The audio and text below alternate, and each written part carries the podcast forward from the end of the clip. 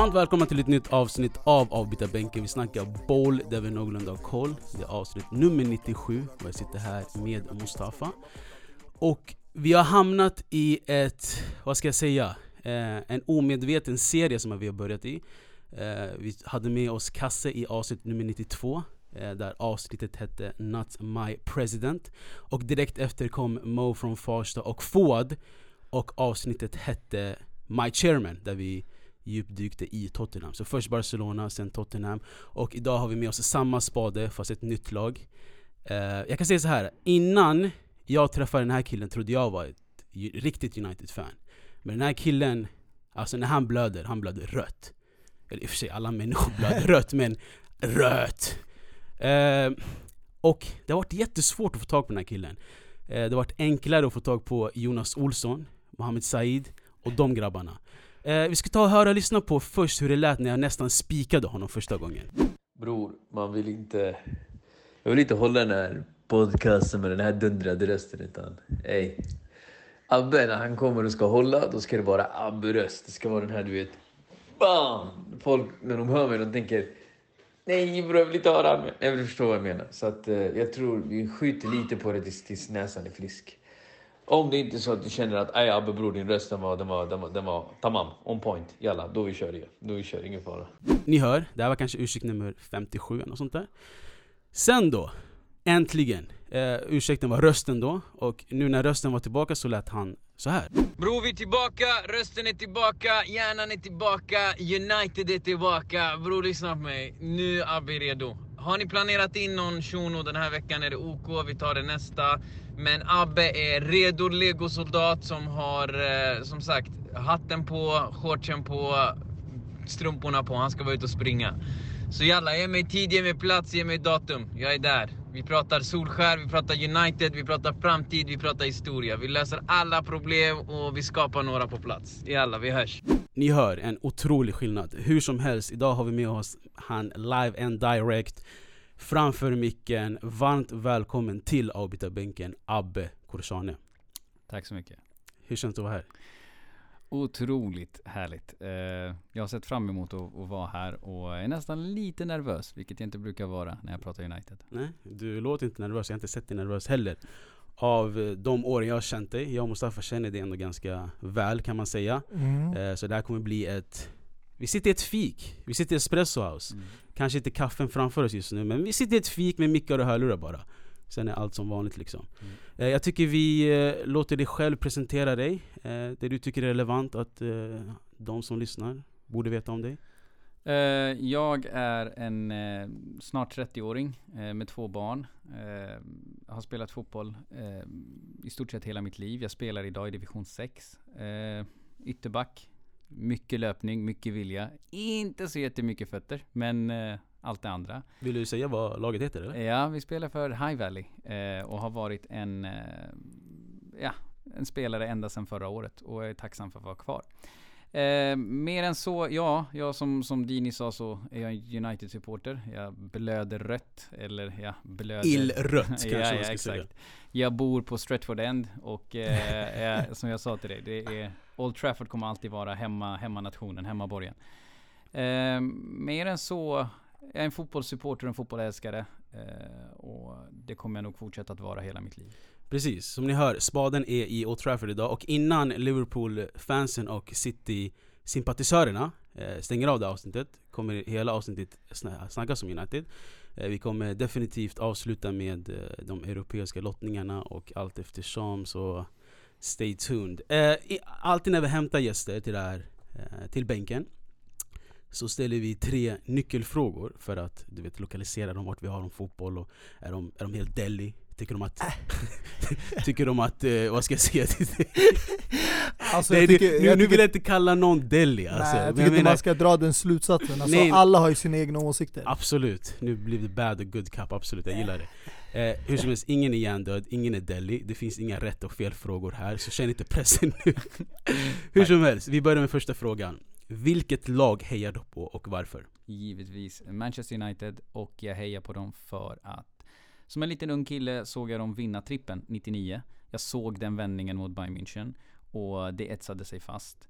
Eh, och den kärleken gick upp och ner under hela 2000-talet. Men den blossade upp ordentligt med Cristiano Ronaldo. Vilket låter väldigt kontroversiellt med tanke på att eh, han var väldigt ogillad under den tiden av, av eh, många från orten. Men eh, sen när han lämnade United så bestämde jag mig för att ah, men det här är min klubb resten av livet. För då var det antingen följa med honom eller så stannar jag. Ja, det är, jag känner inte många som har följt med honom. Mm. Det är många, många kan jag säga. Ja. Det var, det var verkligen alltså linjen på om du skulle bli solskenssupporter Ja. eller om du skulle bli riktig United-supporter. Exakt, exakt. Mm. Du, du valde rätt kan jag säga. Ja, mycket möjligt. Eh, andra frågan då. Din favoritspelare genom tiderna? Och det här är den frågan jag har faktiskt suttit och tänkt på. Eh, och det finns väldigt många att välja av. Men om jag ska välja den spelare som kunde få mig att tappa intresset för United och följa honom istället. Så är det Zlatan Ibrahimovic. Eh, och även om han är fantastisk idag och eh, han har haft två, tre år där det har varit lite mindre av det jag älskar honom för. Så, så fort jag tittar på YouTube-klipp från hans tid i Inter, från hans tid i Barcelona, Milan. Eh, det var en sån kraft i människan. Alltså det var sån det var liksom att han bar lag som var av yppersta världsklass och han bad inte om ursäkt för det. Alltså det finns så många instanser. Frisparken mot Fiorentina där Inter inte har klarat sig bra. Han drar iväg en kanon från 32 meter. Och sen hoppar hans lagkamrater på honom och han kastar av varenda en. Skriker liksom. Och det är det jag menar. Den Zlatan, det var, det var mäktigt. Att kunna prata samma språk som människan och bara följa honom genom Mm. Europa. Ja, det var mäktigt. Måste ändå kännas skönt att han har bärt United-tröjan också. Med, med, med, med delade känslor eftersom det slutade så illa med korsbandet. Mm. Eh, på så sätt. Men ja, jag har faktiskt hans tröja hemma. Och eh, för mig har, har han ändå fyllt ut det han skulle fylla ut den säsongen. Har du, har du tian eller nian? Jag har nian. För det är Mm. den säsongen jag ser som den säsongen han... Det var, det var den första säsongen. Exakt, när han kom. Ja, exakt. När han exakt. baxade den från AM9. Exactly, exactly. Men Eh, ja. Nej men alltså jag har knarkat Zlatan-videos de senaste månaderna. Jag vet inte varför, att jag känner mig så här nostalgisk, att det är snart över, du vet han skadade sig. Alltså jag har kollat allt ifrån Cirkus Zlatan, Mm. eh, finns på youtube du vet, när René möter honom, han Mm. går tillbaka till Malmö. Jag har Mm. sett Sladjan-intervjun, Onri, du vet allt möjligt du Mm. vet. Alltså han är en sån karaktär och du vet, kommer inte finnas någon spelare Mm. med så mycket material som han har, utanför plan och på plan. Ja, ja, så det där som du pratade om med René, bara liksom slänga in det. Alltså han, han gör den här intervjun precis efter att ha varit skadad i fyra månader. Han har knappt en sena över sitt knä. Han har opererat, han rehabbar och så Inter ligger under i sista matchen och Roma kan ta titeln. Och de tänker, ah ja, vi får chansa. De byter in en dundrad Zlatan. Fem, minut 55. Mm. De ligger under med 1-0 mot Parma i ett regnigt liksom väder. Bam! 30 minuter senare har de vunnit med 2-1. Han har gjort båda målen. Exakt. Om jag minns Alltså- rätt så kunde de säkra titeln mot Siena matchen innan. Ja. Och sen Zlatan var skadad då. Ja, ja, sen, alltså det är en saga alltså, Alltså- att han kommer in och avgör. Ja, ja, ja. Och de Ja. två målen, de är alltså, jag gås ut. Jag sitter Ja. här. Alltså- Avsnittet inte ens börjat och jag har gåshud. Jag önskar att jag var lika fascinerad. Alltså jag har aldrig varit så här stor Zlatan-fan, det är därför jag inte är lika fascinerad. Men det är för att när jag kollar fotbollen, jag kollar alltid internationellt. mm. Jag vet att många när de tänker Zlatan, de tänker vi bor i Sverige, Mm. eh, svenska landslaget, och man har aldrig sett Sverige producera en sån spelare. Mm. Men när jag kollar på spelare, alltså fotbollsspelare generellt, Mm. oavsett om det är Sverige, alltså han är svensk, representerar Sverige eller något annat land. Jag jämför alltid med världen genom tiderna. Mm. Mm. Och då ser jag massa andra spelare och det är därför, jag vet inte, kanske för mig han sticker inte ut lika mycket men jag hoppas en dag han kan komma in till studion och ändra min syn. Oh my god, om han kommer in till studion, jag står utanför och håller i vatten. Lita Alltså- på mig. Alltså det är bara en tidsfråga, han kommer. Vi vet inte bara när. Han är kung. Men eh, en följdfråga bara snabbt innan vi går till sista frågan. Om, som Mustafa var inne på, om Zlatan inte var svensk, tror du det skulle vara lika? Absolut Starstruck inte. Absolut inte. För man ska inte glömma, den gången jag blev mest starstruck av Zlatan var när han hade precis gått till Juventus. Jag åkte till Tunisien på semester och jag såg en tunisier ha på sig Zlatan Ibrahimovic-tröjan. Det var för mig lika långt bort att en tunisier ska ha på sig en svensk spelare. att Det, var, det fanns inte. Det liksom, så att nej, nej, absolut inte. Mm. Hans storhet kommer lite från att han är svensk. Mm. Eh, sista frågan då. Om inte Cristiano Ronaldo eller Lionel Messi, vem är världens bästa fotbollsspelare just nu? Eh, just nu låter det lite tråkigt, jag går ifrån det. Okej. Eh, Neymar. Och det är för att jag tycker fortfarande att han är den sista Picasson i en värld av ganska tråkiga maskiner. Så är han fortfarande så att han kan bestämma sig för att nu vill jag ha kul. Och Jag måste faktiskt hålla med helt och hållet. Alltså jag gillar, det finns några andra konstnärer också. Men just nu, ja Neymar. Mm. Mm. Nej, jättefint svar. Alltså Neymar också som eh, gick ut på bår igår mot Lyon tyvärr. Eh, är väl borta resten av 2020 hörde jag. Eh, även om Champions League-matchen är inte för, är i februari någon gång. Mm. Eh, men det låter som att han är bara där för att spela Champions League. Liksom. Det finns ju ligamatcher i Frankrike som folk glömmer. Eh, Farmers League som den kallas. eh, men eh, kul! Vi fick reda på lite vem du är och hur du ser på fotboll. Ska vi ta och djupdyka i dagens avsnitt då? Kör vi! Yes, jag tycker det här är typ den tredje avsnittet av vår oväntade serie som jag har börjat kalla den. Vi får se vad vi kallar det här avsnittet. Eh, men jag tycker ändå det här är nog mest, det mest intressanta avsnittet vi kommer ha av de här avsnitten vi har haft hittills. Vi har ändå haft bara två. Men inte för att jag är United-supporter och att vi har en till United-supporter med oss här. Det är bara det att du vet, United har länge blivit ett kaffeämne. Det har blivit, du vet, stå vid kaffemaskinen där folk pratar och säger ah, Såg du United eller? Vad fan gör de Alexis Sanchez? Alltså, förstår du vad jag menar? Folk som inte, förlåt, kan fotboll kommer och pratar om United, alla ska säga sitt du vet. Alla, det, det är bara massa hundratals kockar som kommer och vill röra om den grytan. Så jag tycker en gång, eller inte en gång för alla, vi kommer absolut komma tillbaka till United och snacka om United. Men vi kan väl ha en sit down idag, tänker jag. Och liksom djupdyka i United. Eh, vi har med oss Abbe Korsane som sagt som ska hjälpa oss att gräva i den gropen. Eh, så jag tänker vi börjar liksom, alltså det är jättetråkigt att du vet ta oss tillbaka till, eh, till Ferguson-tiderna. Eh, jag och Mm. Abbe hade den, det samtalet också. Så vi tänker att vi snackar om nuet samtidigt du vet vi kommer med lösningar om vi får, vi får kalla oss för problemlösare här. Eh, Om jag får bara inflika där, det här med att ta tillbaka till United och Ferguson-tiden. Det är, jag känner, jag håller med, det är lite tråkigt att man gör men det är ni United-fansen som oftast gör det. Och det, det kommer alltid efter de här äh, resultaten, de här vändningarna. Som till exempel mot West Ham. Det är då man börjar Men det- prata Fergie time, men det är ni, det är ni som In- tvingar alltså, oss ut oss. Nej, neutrala fans, alltså de reminiscer inte mot Ferguson-tiden och Cristiano. Det är ni United själva, alltså fansen som gör det. Men then again, of course vi ska göra det. Det är världens bästa tränare genom tiderna. Hur som helst. Eh, ska vi ta och börja med första punkten då? Alltså, Ole, Sol, Ole Gunnar Solskär som har varit en, vad ska jag säga? En man som har suttit på berg och dalbanan under hela sin tid i United. Mm. Eh, så fort det går dåligt så förvandlar han Martial till Henry, eh, Pogba till Vera och så vidare. Alltså, och han själv blir Ferguson, nu när du nämnde Ferguson så måste jag han. Så ska vi, ska vi utvärdera lite Ole och det nya United? Folk ser inte mig men air quote, nya United. Ja. Ehm, jag tycker alltid att det är bra att börja med eh, statistik. För det blir väldigt svart på vitt och sen får man ta det därifrån. Ole har ju haft United i en säsong egentligen. Han har haft den i två säsonger om du tittar tidsmässigt. Men egentligen en enda fullständig säsong. Och då kan vi utvärdera värvningar innan den säsongen. Vi kan utvärdera säsongen i helhet och var vi slutade. Och vi kan utvärdera resultatet av liksom hans arbete. Eh, den säsongen värvar han in Maguire, Aaron Bissaka och Daniel James. Han värvar även in Bruno Fernandes och Igalo på vinteruppehållet. Alla fem värvningar tycker jag bär det de värvas in för eh, under den säsongen. United slutar den säsongen trea i Premier League framför Chelsea, framför Tottenham, framför Arsenal. Eh, och man kommer till tre semifinaler som man torskar. Man åker ut ligacupen mot Manchester City, man åker ut FA-cupen mot Chelsea och man åker ut eh, Europa League mot Sevilla. Och tittar man på det så, så tycker jag absolut att eh, Solskär som kommer in i mitten av en säsong där Mourinho har i stort sett bestämt sig för att ja, men, de vill inte hjälpa mig uppifrån. Så jag tänker nu rasera hela liksom, företaget.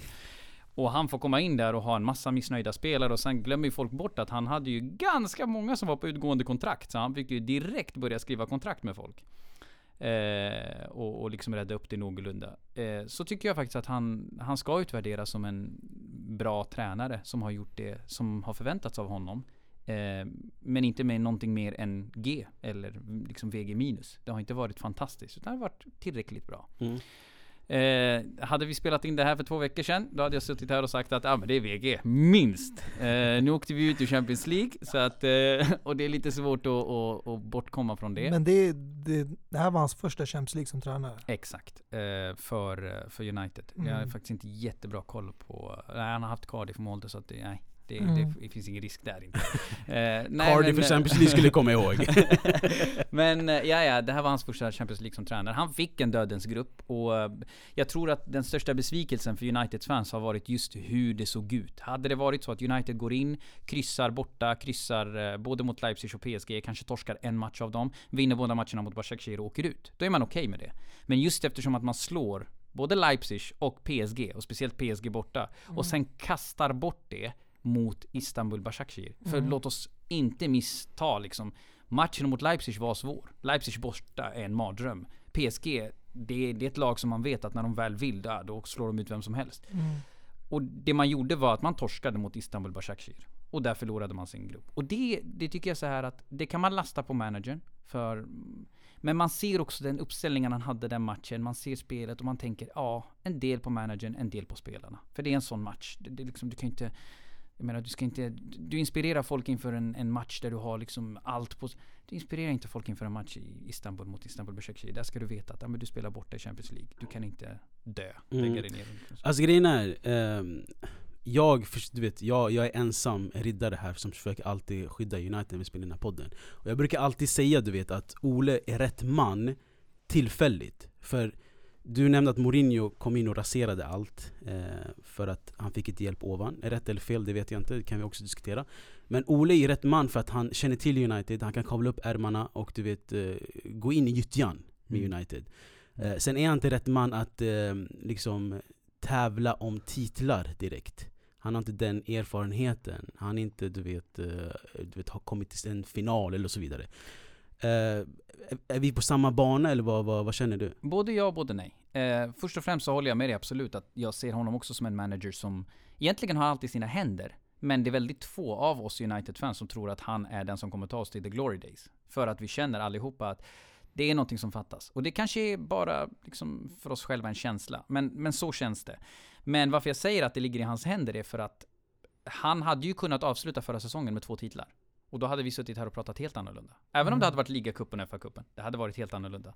Och det är det jag försöker säga är att han är rätt man för jobbet, absolut. För att han vill ha det här. Han vill träna United. Och det är ganska viktigt i en värld... För folk kommer ju nu säga så här, men vadå? Jag vill träna United. Ja, jag vet, men du är inte den som har de kvaliteterna. Och av världens bästa tränare så har vi Pep, Klopp, Mourinho, Van Gaal, som jag också håller bland dem.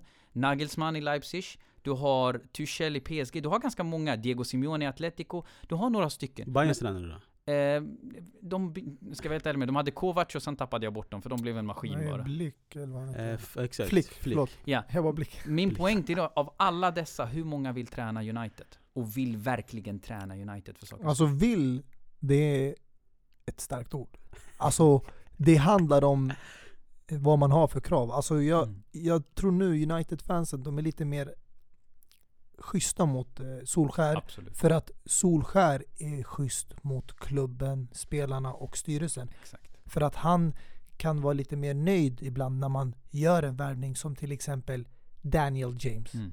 Eller om du hämtar in en till exempel Igalo. Mm. Han kommer inte vara den som klagar och ser dyster ut och sitta och peka finger mot styrelsen. Men om du hämtar in en stor tränare som du nämnde tidigare, som Van Gaal eller Mourinho. Mm. Du vet att den här tränaren kommer med höga krav. Mm. Och ger inte honom det materialet han behöver och vill ha för att lyckas. Då kommer han börja, inte alltså bokstavligen, men han kommer börja skylla på styrelsen, peka finger och hitta någon annan Ja. att klandra. Ja, och det är det som är grejen med Sol. Det är därför jag säger att det är rätt man. För att nu ska han ta oss från där vi har varit och där folk, där man, eller där folk, där människor ofta glömmer bort för man läser det som står i rubriken och man läser egentligen inte längre ner än ingressen. Så är det just att United var riktigt illa ute som liksom klubb för ett och ett halvt år sedan. Man, än idag, United dras med flera spelare på löner. Jag tror jag sa det till dig Musse på vägen hit. Vi Mm. har Bailly, Rojo och eh, vem är den sista? Phil Jones. och Phil Jones som mellan sig har gjort 10 matcher och jag tror de, två, de tre tillsammans har högre lön än Kane och, och uh, Son. Ja, det Bara den statistiken borde räcka. Vi ble, blev precis av med Alexis Sanchez som hade högst lön i hela Premier League. Mm. Och det är, det är de här problemen som inte är så enkla att bli av med. Och då under tiden du blir av med de här problemen så vill du inte ha en manager som skapar nya. Som då sitter där och säger jag ska ha han, han och han. Och så får man in en helt nytt inflöde av katastrofvärvningar som då blir helt värdelösa när de försvinner. Det som Solskjaer har gjort är att värvat för framtiden. Även om han inte tillhör den själv. Och det är ganska modigt för en manager att värva spelare som det är inte säkert att han själv kommer få skörda, utan det är säkert att han får sparken innan dess. Det kommer in en annan manager som tar del av all den gloryn som han har fått jobba upp. Mm. Sen ska ju inte allt kallas för det, för jag menar Louis van Gaal värvade in Martial. Rashford togs ju upp av Louis van Gaal också, så att han har ju Mm. också fått åkt lite på det. Men jag säger bara att i dagens United, om vi ska blicka framåt och någonstans ha en chans att kunna bygga för framtiden, så är Solskjaer rätt man hittills. Absolut. Mm. Absolut. Om vi, om vi går- kommer tillbaka till Ole bara en sekund, låt han vila lite. Vi har gått in i han ganska mycket. Mm. Eh, men vi snackade mycket om ovan och vem du vet, folk får hjälp av. Eh, och me, no, alltså nu, no, mer än någonsin, så styr ju folk som inte är managers i fotbollen, mer eller mindre. Mm. Eh, presidenterna i, i Barcelona, eh, vi alla känner till Perez i Real Madrid. Alltså bara att vi känner till de här människorna betyder mycket, att de styr Även fotbollen. i eh, Serie A och Italien. Ja exakt. Du hade förut eh, Berlusconi som hade Galliani, Moratti, alla de här tog ju besluten Mm. med värvningarna och så. Men i Italien har det varit mer, alltså, alltså det har varit Italien med det där. Alltså att Mm. du vet, familjer äger och så vidare. Jo men de är väldigt inblandade. Ja, ja. I Palermo. köpen och Kommer värvningarna. Palermo-presidenten som sparkade, jag vet inte hur många tränare, 17 tränare, Ja. tränare på tre säsonger. Exakt. Käkade igenom Och alla. jag kommer ihåg att man kunde köpa Palermo också för någon billig peng. Alltså ett kompisgäng kunde gå ihop och köpa Palermo kommer jag ihåg. Eh, hur som helst, eh, United då? Ovan. Alltså det Mm. snackas mycket om Glazers, snackas mycket om Ed Woodward. Mm. Ska vi först bara sätta eh, etiketter på vilka det här är? Ja, du har Glazers som är då majoritetsägare i klubben. Du har Woodward som är anställd som någon typ av klubbdirektör. Eh, man skulle kunna kalla en manager för allt förutom just laget och det sportsliga. Liksom så. Men han är en klubbdirektör. Och det är de här två positionerna som har varit de som har diskuterats hett i media. Sen finns det fler positioner under dem. Det har kommit fram ett annat namn nu under de senaste månaderna som Evra outade eller som sa att ah, men han är problemet. Och så. Det finns ju jättemånga anställda i en fotbollsklubb. I alla fall, de som är ovan. Ehm, och jag sa det här till dig också Musse när vi var på väg in, att jag sa att eh, man måste ibland titta på inte bara symptomen, utan man måste titta på problematiken. Om du sticker ner handen i ett hål som har spikar och så gör det ont. Och sen sticker du ner andra handen och så gör det ont. Ja men efter fjärde gången känner du att mm, det här är kanske inte rätt väg att gå. Om, om vi tittar på världens tränare. Vi hämtade Louis van Gaal. Mm. Vi gav honom pengar. Eller vi.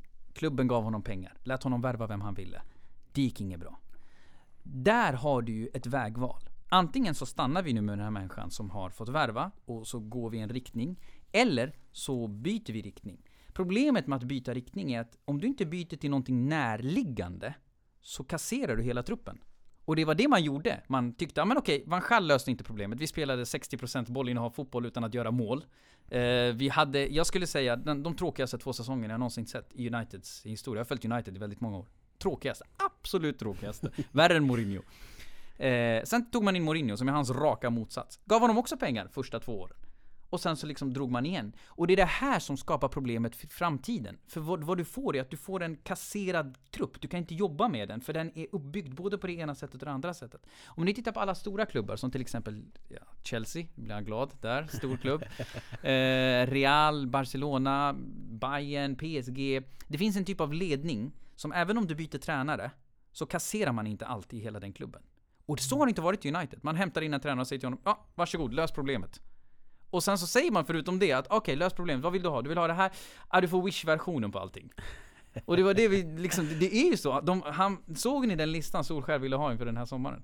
Det var eh, Grealish i Aston Villa. Och jag förstår, de krävde två njurar och en lunga för att köpa honom. Jag förstår, så 80 miljoner, det är inget jag har. Eh, men de krävde även, han sa även jag vill ha Jadon Sancho, jag vill ha Open Macano och jag vill ha, det var en till kille som, han- som Och det här är alla liksom fyra namn där vi tänker, ja grymt, de går rakt in i startelvan. Jadon Sancho var ju lite nära där, det ryktades väldigt mycket. Lite nära bror, jag satt och följde de här ryktena. Ja. Det var uppsatser i två månader innan de sa nja, vi värvar Pelistrik från Ja. Uruguay.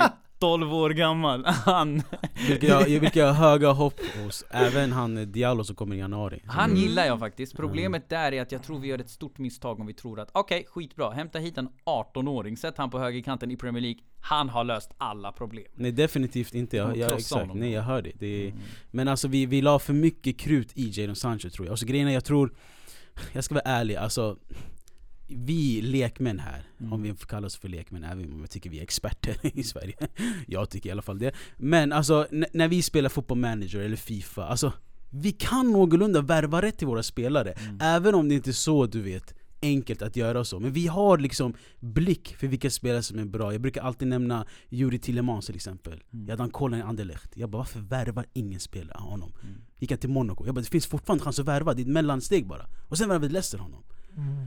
Alltså, är inte roten lite där också att folk, du vet, som äger klubbarna har ingenting med fotboll att göra? Jo, jo, och det, det är det som många har sagt i just United att du måste ha, ja men jag förstår att det finns folk som ska vara ekonomiskt ansvariga och väldigt duktiga i marknadsföring och allt det där i ena delen. Men du måste ha en typ av sportdirektör eller en person som kan sporten. Och ibland har det varit som det har varit förut med managers som till exempel Ferguson eller Wenger. Där du inte behövt det för att managern gör det jobbet. Han har det, den kompetensen. Det finns inte idag, det sa du själv. Idag är man coach. Man är liksom en, en, en lagcoach mer än vad man är en liksom hel, hel manager.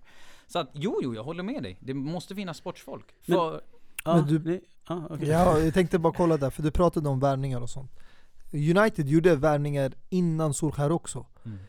Och han valde ju att göra av sig med vissa av de här spelarna. mm, En av dem var ju Lukaku. mm, Alltså där, det är en spelare som vi vet kan lyckas. Mm. Och han är världsklass. Tror du det var fel av honom att släppa honom? Jag tror inte det var Solskär. Jag följde det där ganska tidigt för jag tyckte också att det var ganska konstigt. Speciellt inte, inte att vi blev av med honom, för det räknade jag med att vi skulle bli eftersom han själv hade gått ut och gjort saker och ting och sagt saker och ting som gjorde att det blev nästan lite svårt att behålla honom. Han hade lagt ut, han hade ju outat allas eh, tester och sådär och visat att eh, Luke Shaw var så, liksom, långsammast i hela klubben på Twitter, vilket är så. Men eh, han hade ju gått ut och sagt att ja, men jag vill inte spela kvar för United, jag vill gå. Och det har han gjort förut. Han har alltid varit en sån som prioriterar ja, men sin egen karriär. Och all cred till honom, han är grym. Så att det är klart att han ska få göra det. Men eh, det är ju en taskig sits. Solskär sitter där, han har en trupp som är trött. Lukaku tittar på den och tänker, här kommer inte jag vinna någonting. Inter vill ha mig. De Men det började ju lite med att Solskär Nej, fryste spelar. ut honom. Han var ju inte start.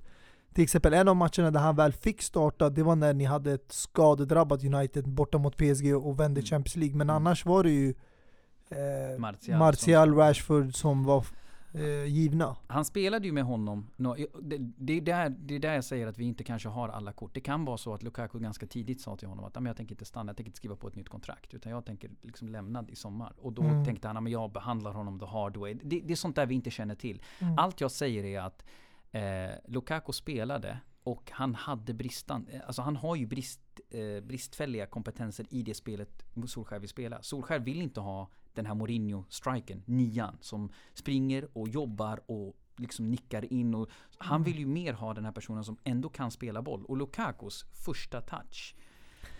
Kolla YouTube. alltså, nej nej nej, jag behöver inte kolla bror. Jag, jag, jag känner igen honom från Chelsea, det är ingen fara. Ja, det är helt otroligt ibland. Du vet, det är, det, är en, det är en kontring, passning, en jättesvår en passning och så kommer den fram till Mm. Lukaku och man ser den där medtagen och tänker Jag håller med, alltså just den delen, det är sant. Alltså, Solskär vill att det ska gå fort. Han Mm. gillar kanter, det är därför han vill hämta in Jadon Sancho Mm. och han har Martial Rashford och nu Greenwood Mm. som är lite mer bollskickliga och bättre med fötter. Men Alexis Sanchez förstod jag inte varför.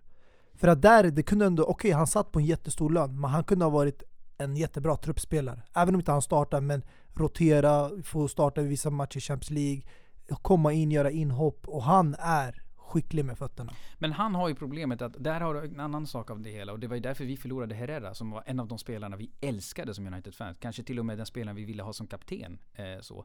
Och det var just att när du har en sån hög lön på en spelare, det rubbar lönestrukturen. För att det tar inte lång tid innan nästa spelare säger till dig Wow! Hur mycket hade han? wow! Jag har en tredjedel! Du, höj mig till i alla fall hälften! Och det skapar ju problem för att i slutändan, och det är därför jag säger till dig, när människor på toppen gör dumma beslut, det hamnar i liksom, tränarens knä. Och han måste Mm. tampas med det på plats. Jag läste om det faktiskt. Eh, Jag har några folk jag följer på både YouTube och liksom poddar. Att eh, de har väldigt in, inflik, eller inflytande i United. Och då sa de att han var utfryst av spelargruppen. För de kände att det var så orättvist. Så Vem han, då? Eh, Sanchez. Ja, Sanchez. okej. Så han var liksom, han satt längst ut. Folk ville inte liksom prata eller umgås med honom särskilt mycket. Det finns bilder på träningar absolut. Men inte så mycket mer än så. Sen sa jag att han ringde upp agenten efter första träningen så att han ville lämna United. Exakt. Till exempel. Exakt. exakt. Eh, Och ni ser, det är de här värvningarna som har skapat den det problemet. Man har värvat in spelare som egentligen inte vill spela för United, utan de vill ha... Alltså, bara den värvningen från Sanchez. City vill ha en spelare, United går in och tänker aha, de vill ha en spelare. Vi vill också ha honom.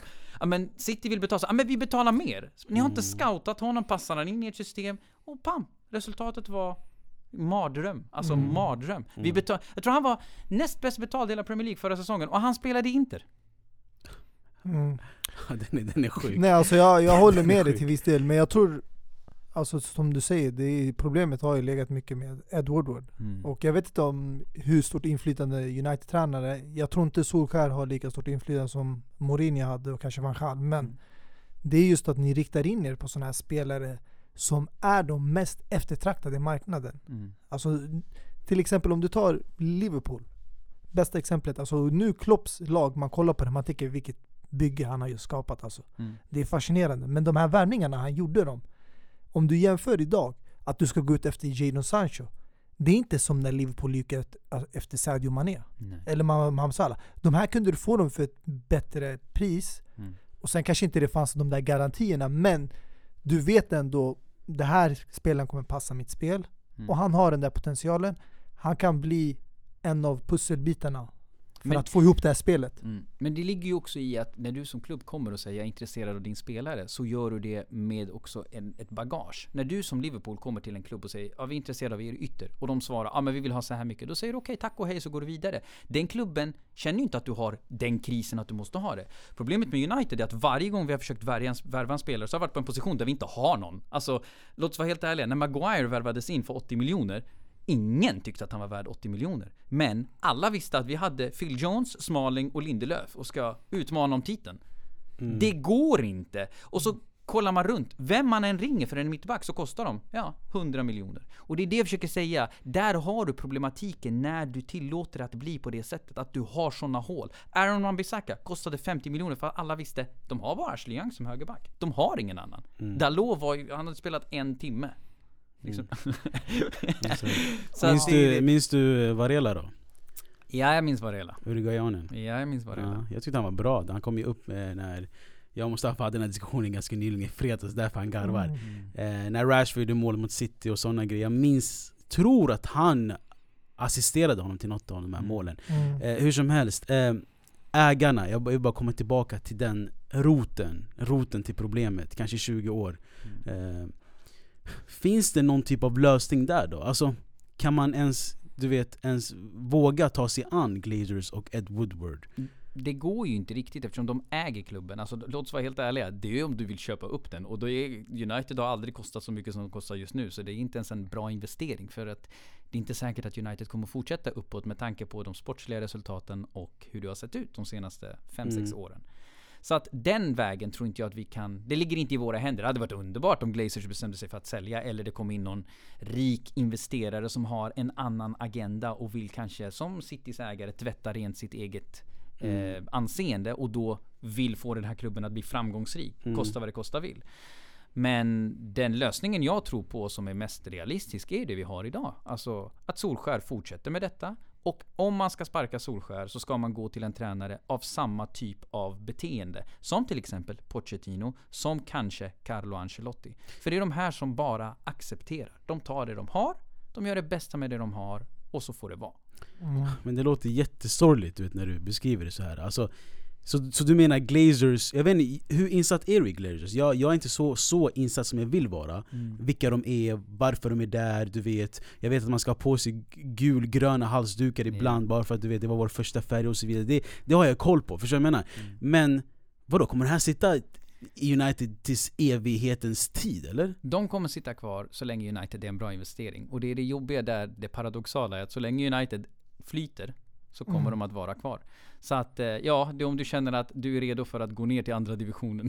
Globalt, är- de är ju ändå globalt, eh, även alltså trots resultat och det fotbollsmässiga. Globalt är ändå United en av de största klubbarna i världen och Mm. har ju kanske näst största intäkter mm, mm. i hela världen av, om man jämför fotbollsklubbar. Så det är ju Ja, ja, en alltså. vinstdrivande klubb för Glazers. Det finns ingen anledning för dem att sälja. Nej, de har tagit ut mest pengar av alla i Premier League tror jag faktiskt. Men eh, å andra sidan, alltså det är det. Alltså om United skulle börja alltså, knasa till sig och eh, hamna i en situation där de är som Arsenal just nu, Mm, då kommer fansen börja vända sig också mot ägarna. mm. Och då måste de göra förändringar för att det har- man ska se en förbättring. Alltså, till exempel nu, alltså Chelsea, om man kollar sen Abramovich, de har aldrig varit i en sån här kris som kanske Arsenal befinner sig nu i, Mm. United lite där mittemellan och Liverpool hade den krisen kanske för tio år sedan när de inte utmanade om titeln och började liksom inte ens kunna kvala Champions League och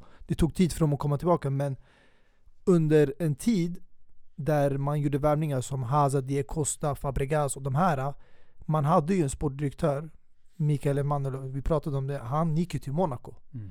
Och jag såg det som en stor förlust. Jag Mm. tänkte shit, vad fan gör Chelsea? För Mm. att det här var en sportdirektör som var ändå ganska känd för att kunna locka till sig storspelare till en klubb Mm. och var bra.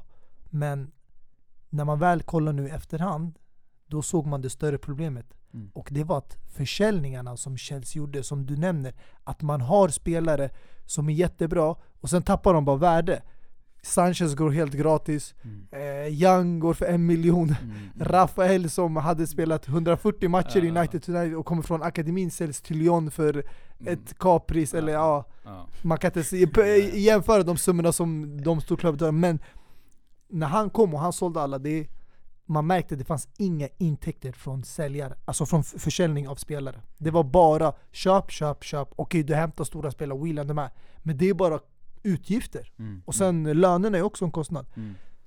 Och så har du ersättaren, Mm. the Queen, Marina Granovskaja.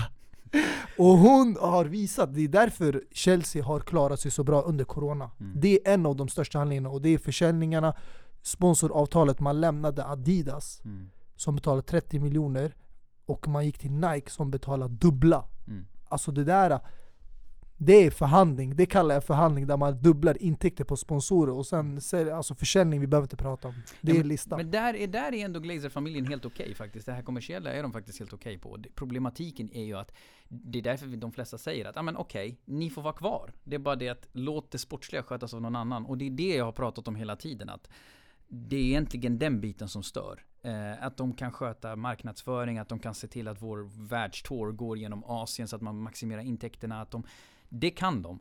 Men de har gjort vissa saker som inte är så jättesmarta heller. De har inte investerat i stadion. Alltså Old Trafford lider. Jag läste faktiskt några liksom inlägg om så. Det läcker från vissa delar av taket. Det är Mm. en stadion på dekis liksom så. Men man har inte investerat pengar för man tycker att "Ja, men det där kan inte jag räkna hem i summor. Utan, och det är det, du frågade frågan om vad Glazers är för typ av familj. Ja, de äger en, mm, nu ska vi se, NFL-klubb tror jag faktiskt. Som de håller flytande. Mm. Tjänar pengar på den, håller den flytande, vinner aldrig någonting. Men håller den flytande. För att de tjänar pengar. Mm. Och det är det jag säger att tyvärr så är det, det är nästan den enda konstanten i den här tiden. Det är just Glazer-familjen. De kommer alltid vara kvar så länge de kan tjäna pengar på det. Mm. Så då får man kolla på andra sätt och försöka lösa det med andra medel. Det är det Ole Gunnar Solskjaer Det låter försöker. snart som att ni är i samma båt som Arsenal där. En båt som flyter, som drar in pengar, men det är inga titlar som man kammar hem. Eller det är, ja, Mm.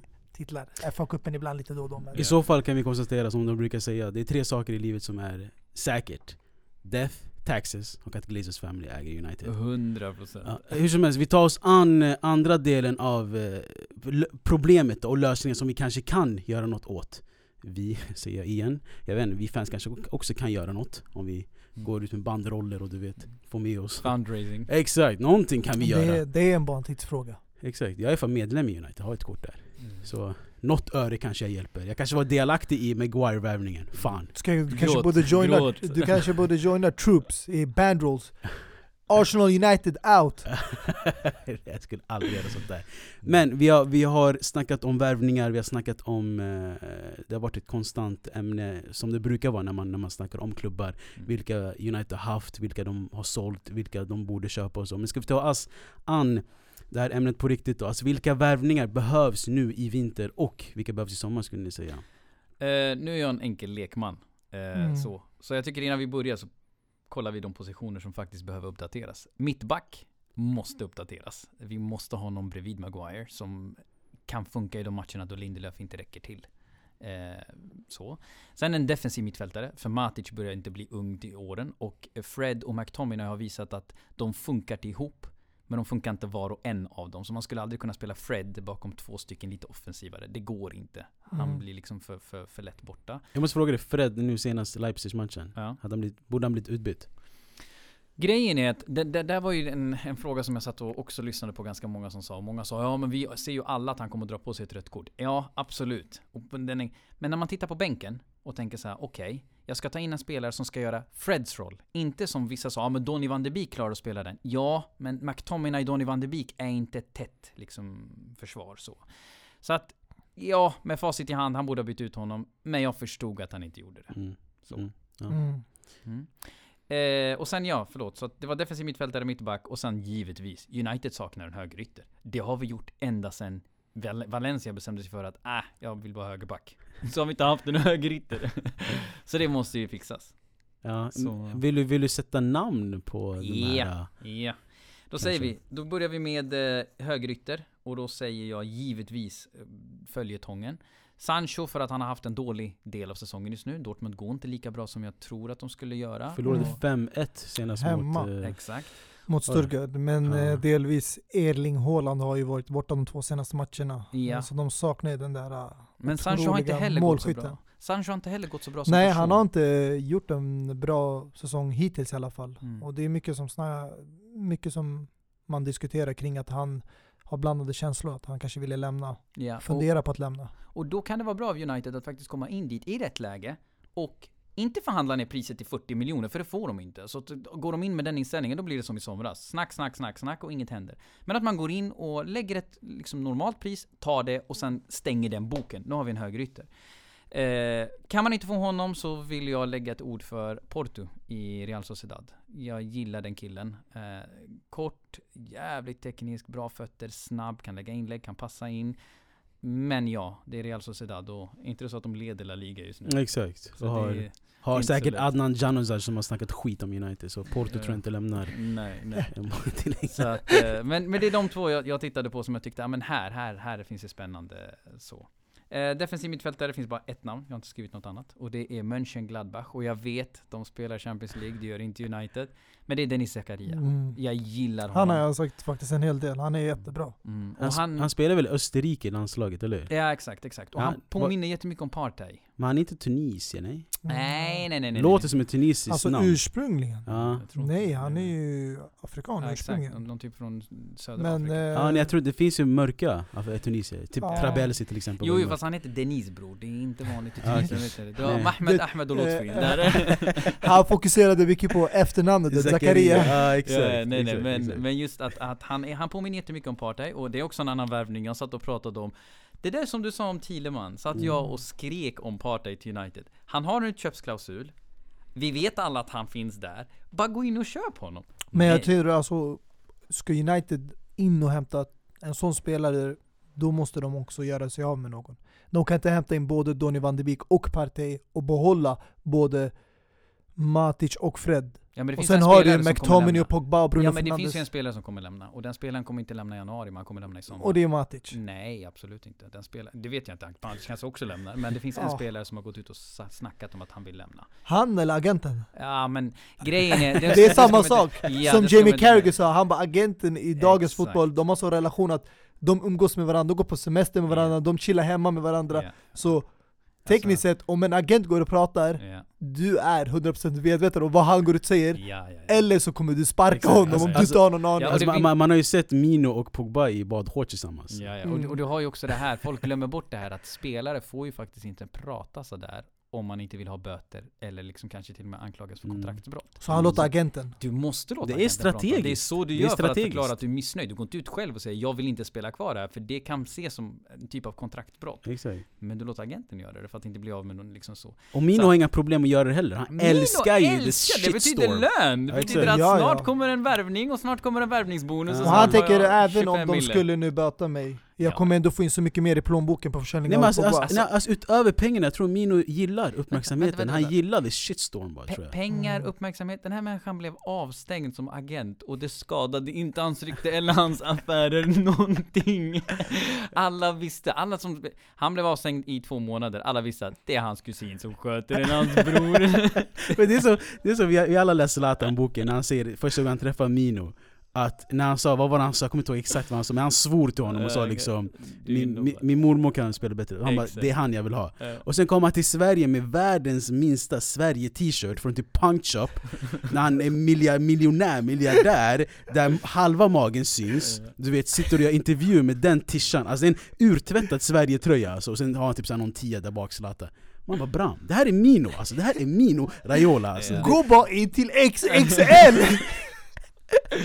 Köp någonting. Jag, jag hade gått och köpt till honom och sagt ta på dig det där. Ja exakt, exakt, fadlan Nej men alltså jag, eh, jag vet inte, alltså, om Mino släpper en bok, jag kommer vara den första som läser den Ja, 100% du kommer inte vara ensam om att läsa den. Men jag säger bara liksom att, att Pogba tror inte jag blir kvar. Alltså jag Mm. tror jag nu inte. Och, jag, och det, vet du, jag är nästan tacksam för att det är en fantastisk spelare. Och jag gillar Pogba jättemycket. Men ibland måste man vända blad. Man måste gå vidare. Det här är inte en bra lösning varken för honom eller för United. Pogba är en lyxlirare på ett sätt som gör att du måste ha en trupp som kan bära honom. United har inte det. Bruno Fernandes har kommit in också och visat att men jag kan spela med ruttna spelare och göra det fantastiskt bra. Vare sig du har en jättebra ytter eller en rutten ytter. Mm. Det har inte Pogba gjort. Pogba har alltid visat att när allt är på G, när alla spelare spelar, då är han fantastisk. Men det är väldigt likt eh, Mesut Özil och exakt. hans situation i Arsenal. Exakt. Han Och visade ju Real när han har ja, ett eh, startklar paket, Ja, då är han på topp. exakt. Men sen när han börjar spela med Maitland Niles och Reece Nelson och ja, ett par spelare som inte jag vill nämna men ja, då går det inte lika bra. Man vill ju ha, vissa, eh, vissa spelare, det är, jag håller med faktiskt, man får ut det bästa av dem genom att sätta dem i ett stjärnlag. Ja, ja. grejerna, Det är så de fungerar. Ja. grejen är med Paul Labil, Pogba Mm. Det är att han ser ut som en ledare, ser ut som att han ska bära laget med sina axlar du vet Han har den här spelstilen, han, han knuffas iväg och så vidare Men faktum är att han är inte en ledare Han Nej. är inte den här storspelaren, han spelar bra när han har Vidal, Marquisio och Pirlo bakom sig Ja, ja alltså, och- där har du också det. Han har fått bära jättemycket som egentligen inte är hans att bära. Hans, den säsongen han gjorde där, han gjorde 16 mål och 14 assist från typ, någon typ av CM-roll. Då går de ju ut efter den säsongen för att tacka av fansen. Och det är han som blir angripen. Det är han fansen står och skriker fula ord till. Han har gjort 16 mål och 14 assist. Och det är det jag säger, att folk har så höga förhoppningar på honom att han får klä sig i tröjor han inte egentligen vill bära. Han vill vara en fri själ. Det är men det är för säger... att eh, man, baserar ju mycket på det han gjorde i Juventus. ja, Och att han var så ung då, och då tänker man att ah, om han kan göra det, alltså om han kan göra det så bra i den åldern, att när han var så ung i Juventus, när han blir äldre och blir en mogen spelare, då folk förväntar sig när man är där 26, 27, 28, Mm. då är man i prime. Då Ja. tänker de i United ska han... Ja. Och sen är det också hans eh, Ja, ja. hometown, där han kom ifrån akademin och alla tänkte det här är värsta reunion. Mm. Men, men, men grejen är med honom är också så att även Juventus, när folk säger Juventus, ja han hade ju fantastiska toppar i Juventus och när han hade dalar så fanns det ett lag som bar honom. mm. I United, när han dalar, då dalar hela laget för att det är också en annan sak. Otacksam roll innan Bruno Fernandes kom in. Alla lag vi mötte visste ju att ta han. Mm. För United kan inte spela utan honom. Mm. Och jag menar nu när man har Donny van de Beek, man har Bruno Fernandes, man har ibland Mata som kommer in och spelar lite i mitten, man har Pogba. Då har det blivit ganska jobbigt för lagen att ta ut en spelare så att det liksom kraschar. Och det har han fått bära i fem år. Matas passning till Rashford då? Ja, den, den, den är fin. Men det är såna där passningar. Fast vet du, jag är lite lack på mot Rashford. Fan, det är två. Mot Leipzig var det också en sån Ja. där grej. Han får en jättefin passning och sen så snubblar han över bollen. Ja, var det den när den studsade och så han sköt så här typ halvvolley? Mata eller? Ja. Ja, från mitten exakt, När den studsade och... Ja, det, ja Nu jag kommer ihåg ja, det. exakt, Nu minns jag inte exakt men studsade innan eller någonting Men eh, vad tänkte jag på? Jag tänkte på en grej Jo, Bruno, eh, bästa värvning sen Cristiano? Eh, jag skulle säga så här, den som inte säger att det var förra årets bästa värvning period, vet inte fotboll. För den spelaren kom in i ett läge där United såg på väg ut att liksom att sätta den sämsta säsongen i Alltså när du menar historia. bästa värvningen förra året, då menar du från januari och framåt då eller? Jag skulle kunna till och med säga hela den säsongen. För Mm. att man ska inte glömma, han kom in för knappt några pengar. I Premier League tänker du då? I, ja, kolla vi- vilka värvningar har gjorts i världen?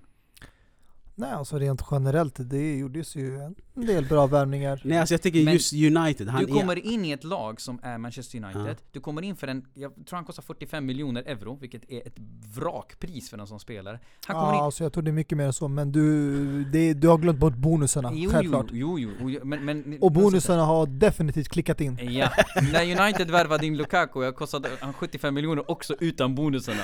Alright, när vi sa Grealish från alltså ville han så 80 miljoner utan bonusarna, så att jag är med på det. Jag vet att det inte är hela summan, men nu pratar vi liksom svartvitt. Men just att, glöm inte bort, han kom in i United och United torskade inte på 19 matcher. Alltså, Mm. bara det här, det kommer in en ny spelare i ett lag och United torskar inte på 19 matcher. Mm. Du, du, du, vart ska du hitta detta? Och han har ju, folk säger, gör han till kapten? Han har inte ens varit här i ett år. Nej alltså, jag tror alltså vissa spelare har den där mentaliteten att de kan påverka omklädningsrummet, spelarna och få ett lag att spela bättre tillsammans. Man behöver inte bokstavligen bära laget och vara en Messi Cristiano på ryggen. Men eh, bara den mentala styrkan att få folk att börja tänka och känna sig som en vinnare. Mm. Och då ändras ju Ja, ja, ja. spelet och inställningen helt och hållet hos spelarna. Men Mm. Det räcker inte med en spelare. Nej, nej, Det där är bara en pusselbit och Ja, ja. det handlar om att göra rätt värvning. Jag vet inte, alltså just nu, United och Solskär Jag vet inte om det klickar, för det är som Dini säger, det är en berg och dalbana Mm. Du vet inte vad du får ut Mm. det är, Du kan ligga under 3-0 och så boom, 3-3 Jo, det, och där, där har du där har du, där har du de problemen vi har och jag menar, det tror jag, det, det jag tror inte jag en podd räcker för att man ska diskutera alla problem med United. Nej, sitter här i exakt. Du får veckor. jättegärna komma tillbaka, alltså jättegärna. Jag är här imorgon och knackar på dörren om det behövs. Nej men just att, att liksom eh, Uniteds problem går längre ner än, än så. Och jag tror absolut på att, eh, som jag sa till er tidigare, att eh, Solskär är inte alls säker för mig att han vinner. Det enda som jag vill nämna om Solskär som folk också missar, det är Styrkan i en manager är faktiskt inte att vinna en titel. Styrkan i en manager är faktiskt retaina en titel. Och det han gjorde med Molde, där han tog en klubb som aldrig hade vunnit ligan, vann ligan och sen retainade den titeln. Alltså att han vann den igen. mm. Det är det som utmärker en grym manager. För det betyder att den här människan, det var inte flax att han vann. Mm. För du kan vinna en gång. Vi såg det med Ranieri. Han satt Mm. inte ens kvar en, liksom en halv säsong. Eh, jag tror till och med att Klopp nu kommer inte vinna i år. Och jag tror Klopp kommer få jättestort, eh, jättesvåra problem att vinna just för att det finns två aspekter. Van Dijk är borta nu ett år och han har aldrig varit skadad på det här sättet förut. Så det kommer påverka hans spel. Och sen ska man inte glömma att deras fronttrio, även om folk försöker lyfta Jota nu och sådär, deras fronttrio är 29.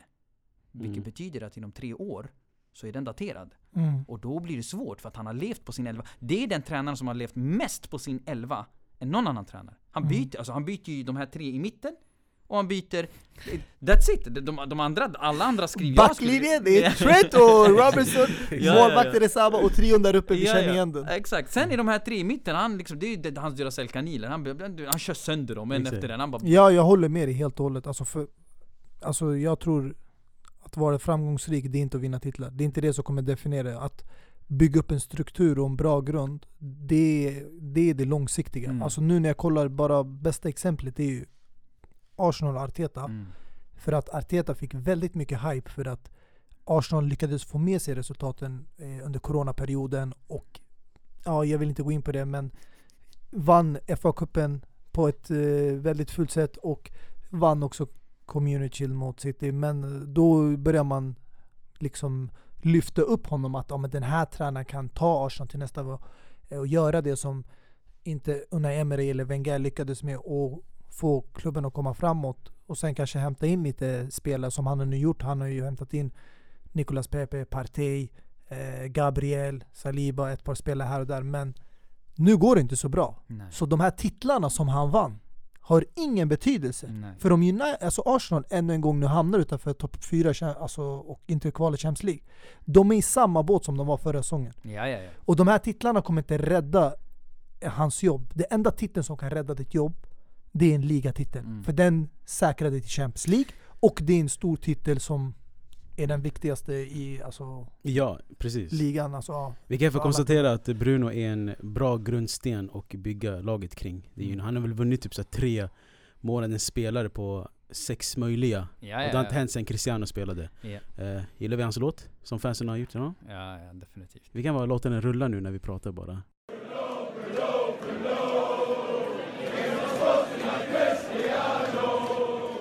Mm. i, i bakgrunden. Ehm, hur som helst, jag måste, sista frågan då, som är jättekort. Vi har snackat nu snart timmen, som sagt det här borde bli så här, så här, del två, del tre, så här, trilogi. Men skitsamma, vi håller det i, under ett avsnitt. Eh, sista frågan är jätteenkel att svara på. Ni, kan, ni får definitivt eh, alltså, motivera era svar. Mm. När vinner United nästa ligatitel? Jag låter dig svara först. Alltså, jag, om jag ska vara ärlig, jag kommer inte kunna säga exakt ett par år, men jag tror inte Solskär kommer vinna ligatiteln. Så om de gör det, blir det med en ny tränare. Och det kan vara vad jag tror, inte Pochettino, utan jag tror Allegri blir Uniteds nästa tränare. Och jag eh, håller med honom om vissa saker och inte andra. Vi vinner titeln 2023 Mm. och vi gör det utan Solskär. Eh, Solskär kommer få sparken. Det kommer komma en ny tränare som då skördar det Solskär har Vad sa du året var? 2023. 2023? Ja. Så inte 2021, alltså om tre år. Ja, och Inte vad som kommer hända, Solskjaer kommer sitta kvar i två år. Han kommer inte vinna någon titel, han kommer få sparken. Så kommer det komma in en person som då har grunden. Rashford har liksom- Rashford är 25, Martial är 27. Alla de här spelarna är i den här åldern där Greenwood börjar bli mogen. Exakt, och då kommer den personen in och maxar dem. Och kommer vinna ligatiteln. Tuan Zebe. Nej. Fusa Mensa. Nej. Efter Spurs-matchen, nej. Alltså jag måste bara fråga innan vi kör en bumper och går över till eh, europeiska lottningen och så. Jag måste bara fråga dig. Vem är din, eller dina favoritspelare i United genom tiderna? Om du Oj. kan nämna några. Eh, På volley bara. Ta den som van Persie mot Aston Villa, på volley. Cristiano Ronaldo håller högt, absolut. Eh, Rooney, Giggs var där, men det han gjorde mot hans bror, omöjligt. Han flyger. eh, Solskär, absolut. Eh, sen idag skulle jag fortfarande säga Rashford. Rashford är faktiskt en spelare som tilltalar mig jättemycket. Både för det hans spelsätt och hans eh, liksom grejer utanför planen. Alltså, Handlingarna. Alltså jag trodde ändå att du skulle säga några spelare, alltså, du som ändå hållit lopp eh, på United sedan trippen 99. Mm. Att du skulle nämna några spelare. Typ Men de här klassiska Keane och 2000-talet. Ferdinand Scholes, och... var, vart du Scholes- han till exempel? Jo, det här är fantastiska spelare, men nu måste du prata om spelare som tilltalar mig. Okej. Och eh, du ska inte glömma 99, då var jag sju år gammal. Då var ju Giggs den som tilltalade mig. Och Giggs var det, jag har faktiskt en save från Fifa 00, där jag spelade på amatör, alla matcher, gjorde 30 mål i varje match, och Giggs slutade vinst i skytteligan med 1447 mål. jag hade inget liv som barn, men ni förstår, Giggs var min favoritspelare. Ja. Eh, och sen så gjorde han det han gjorde mot sin bror, och då blev det lite bitter efter Men, men du kan inte liksom lämna det utanför fotbollen? Nej, nej, nej, omöjligt. Jag, jag, det, för mig är en bra människa, det är därför jag gillar Ja, men jag, jag digger ändå Rooney, jag digger Cristiano Ronaldo. Mm. Även Rooney var lite jobbig där mot United när han ville förnya kontraktet. Men, Men eh, Rashford. faktum är ju att ingen människa är perfekt. Alla människor begår ju misstag. Bror, Mer bror, eller mindre små eller Din stora. bror.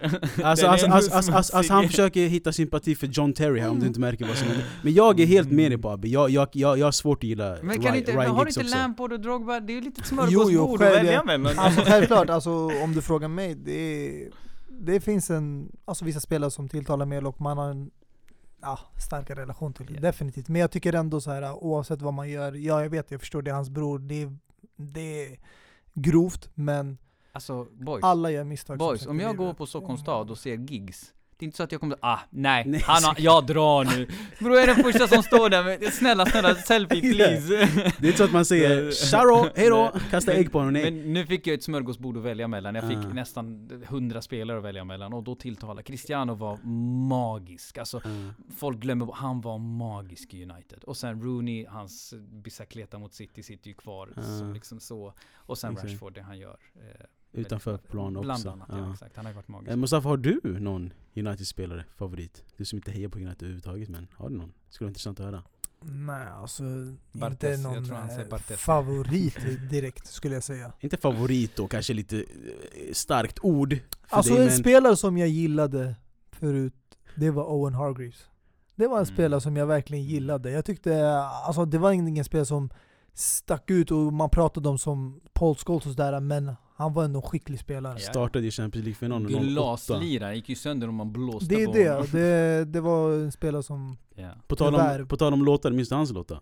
Owen Hargreaves?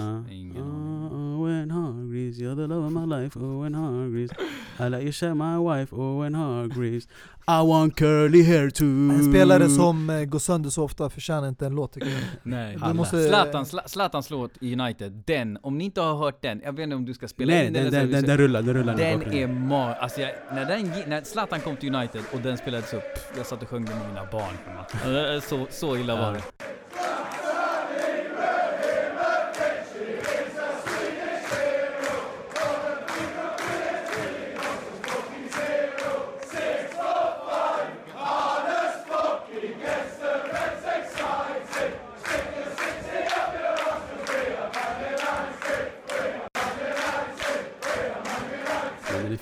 Nej, om ni frågar mig, mina favoritspelare, tack för att ni frågar den. Men eh, Vi älskar det också. eh, David Bellion, eh, Sam Johnston, Eric Jemba Jemba. Nej men det här, är, det, här är, det här är klassiskt eh, Dördini, att han ska nämna du vet, de mest eh, okända spelarna i United. Jemba Jemba. Alltså det, Kleberson. Oh my god. Han, Alltså- hans bild bredvid Ronaldo när de värvar samtidigt Ja. och den ena går rakt upp och den andra går rakt ut genom dörren.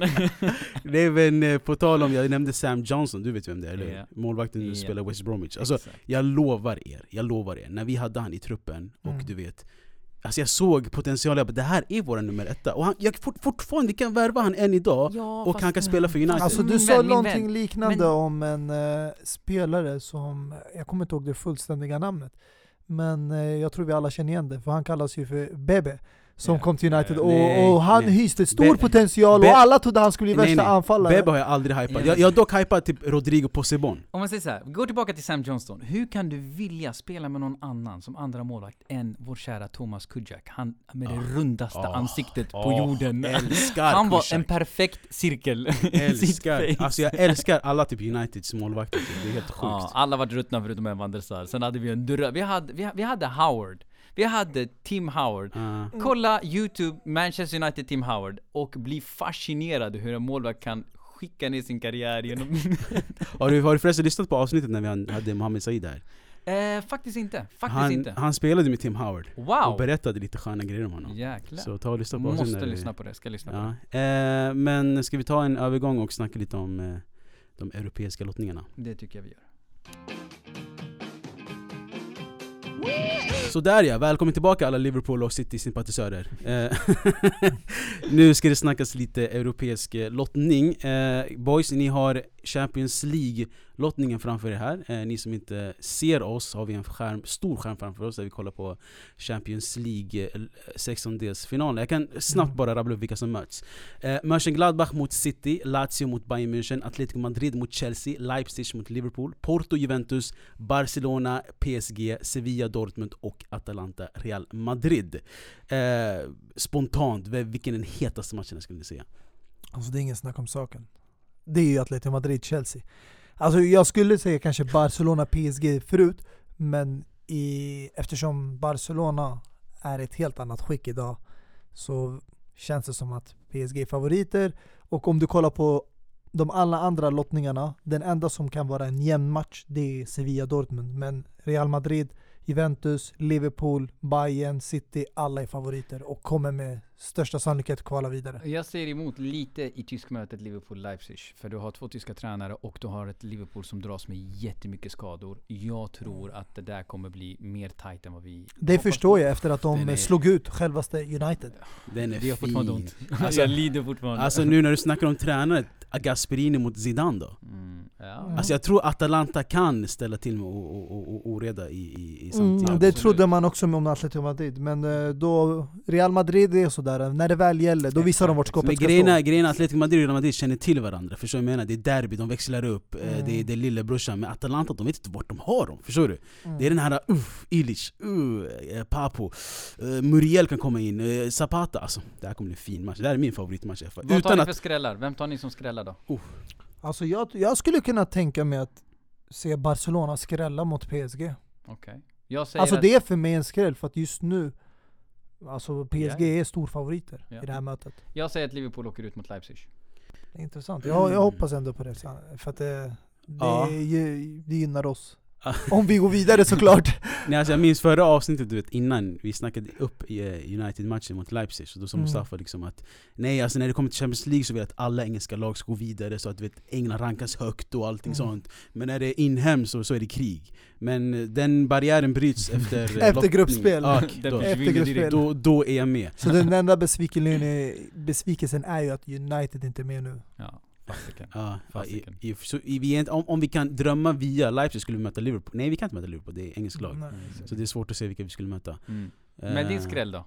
eh, Min skräll, jag skulle säga Porto Helt Mm. ärligt. Mm. Juventus är lite skakiga, Pirlo i, i Europa. Mm, Du de tror har- inte på Dejan? Du tror inte att Dejan alltså, jag, löser det där? Alltså? De, alltså Dejan har gjort två mål på tio matcher, han kom in senast slutminuterna typ, så han har fått eh, mer mindre och mindre speltid Mm, av mm. Pirlo, så jag tror inte Dejan kommer vara en, en, en, en, en, en så huvudroll. Nej. Men eh, jag vet inte, Porto, jag tror många underskattar Porto också. Porto är ett Champions League-vinnande lag. Mm. Eh, 2000, hjälp mig här Abbe. Fyra. Fyra, 2004. exakt. Eh, så jag tror den kan skrälla. Så vi har Leipzig, Porto och Barca, de tre skrällarna. Att Barca är skräll är skär. Att Barca är skär. Det, blö, det, brinner bror i det där huset. ja, det brinner säkert och kassa också när han hör det just nu. Ah. Eh, ska vi ta oss Europa League-matchen också, det som sticker Åh ut? nej. Det här är ju, alltså grejerna, ni som inte ser det här, i Champions League hade vi text. Så här får vi tyda lite vad ikonerna står för. Jag kommer inte rabbla upp alla lag, Nej. men eh, intressant är ju Isak mot Lindelöf. Ja, den blir faktiskt Sociedad mot. United. Ja. Mm. Jag tror att de lagen man ska hålla koll på som kan vara intressanta är just de här storlagen. För då kan det bli riktigt kul i de sista två, tre omgångarna i Europa League. Så vi har Spurs som ska finnas med här någonstans på den här bilden förhoppningsvis. Mm, vart är den Ja, här? de Där är längst längst upp, där. där. Du har United, Uh, nu kommer jag säga någonting som kanske Arsenal-fansen hatar mig. Eh, Benfica är ganska jobbigt och ni verkar ha det tufft. Så eh, vi får se hur det slutar. Men Alltså- jag vill se Milan gå vidare. Mot Alltså, Röda Stjärnan. Om Ja, man kollar på alla lagen, även om det finns nu en hel del topplag rent generellt, det känns som att alla lagen som egentligen topplagen möter har en chans mot dem. Alltså Mm. mm. Real Sociedad, Benfica, Mm. eh, nu, alltså nu vet jag inte, nej Leicester City, eh, även de kommer få en tuff match. Men det känns som att de här lagen har sjunkit till en nivå att det är inte favoriter. Nej, men det roligaste alltså, det, är, mötet det är favoriter självklart, men det kommer ändå vara en mycket jämnare match Ja. känns det som. Roligaste mötet tycker jag mm, lägger ut det här nu på en gång och det är Lill mot Ajax. Ja. För det tror jag faktiskt blir riktigt kul. Den är riktigt skitfin. intressant.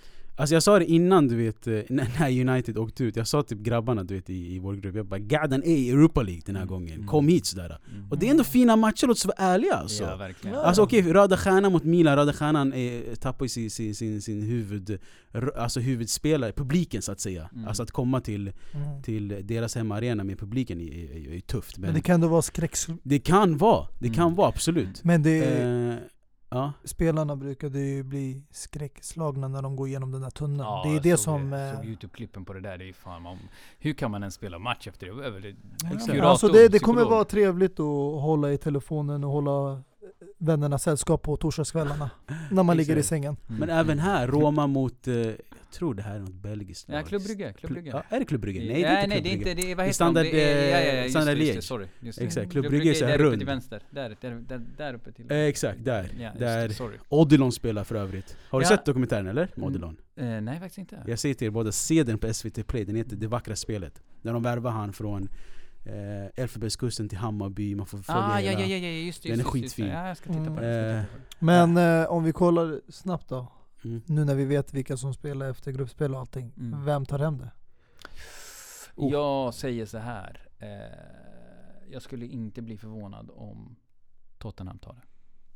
Mm. Alltså ja, Mourinho är ju trots allt en Europa League-vinnare med United. Ja. Så han har ju den erfarenheten.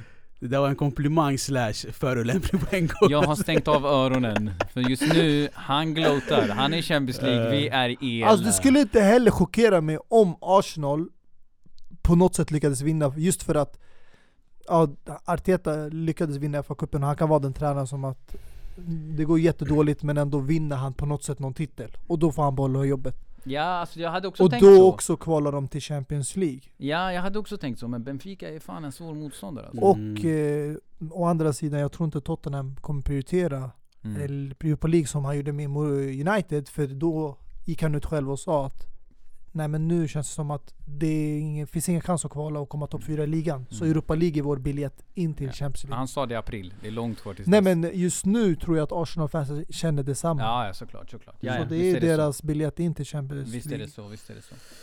Sådär då, Mm. boys. Men uh, Ska- Champions League-vinnare? Ska vi ta det redan nu? eller? du vågar inte säga, va? Nej. Nej, Du har redan sagt det. vi, vi vågar, vi lämnar det Du- eh, otalat. Men du har sagt det på två Eh. olika inspelningar nu, att Chelsea tar hem det. Så du. Alltså jag du tror har- inte, du har alltså jag den. tror självklart, jag måste alltid tro och hoppas på mitt lag, men jag känner kolla, att... kolla, kolla, kolla han dämpar ner det nu alltså. Alltså jag säger så här. vinner vi Atletico Madrid, då är vi definitivt alltså, favoriter skulle jag säga. För vi har det tuffaste mötet i åttondelsfinal. De som Mm. slår ut Bayern München vinner Champions League. Punkt. Är Så om Bayern München, så antingen är det Bayern München de som slutar Bayern München. Exakt. Ja. Det, för jag ser Bayern München på samma sätt som jag såg Barca för några år sedan. Laget att slå, laget att jaga. Sen ska man ju säga City där också. Och de, när de väl växlar igång och får igång sitt spel, då går det väldigt bra. Men Bayern, de som slår Mm. ut Bayern vinner. Exakt. Mm. Så Kanske där- mer repris, 2012. Eh, jag säger sådär ja tredje gången då. Sådär ja.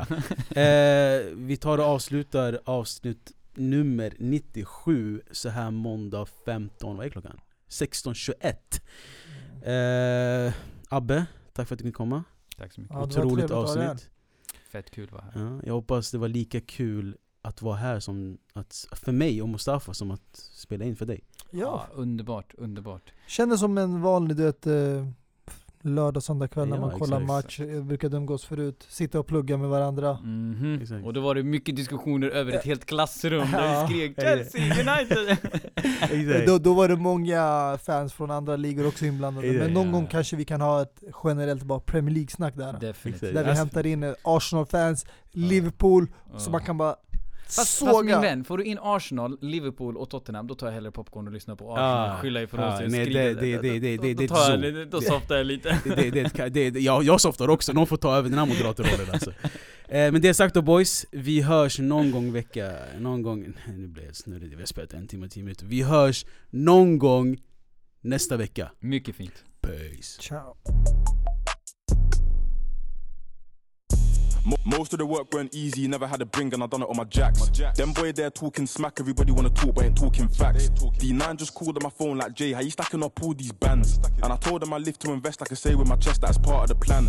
Sip, sip on my drink in the penthouse with a bad B, I ain't hearing haters. With them chicks, them know that I'm dangerous, six foot four, like I play for the Lakers. J1 cool down, cause you're blazing. Everybody wanna take shots at me, carry on, cause I'm feeling famous.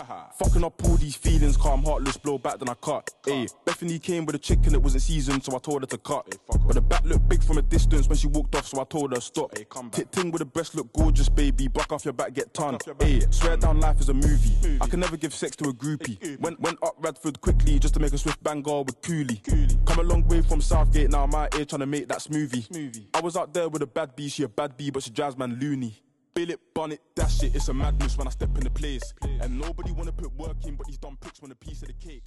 I pull up like.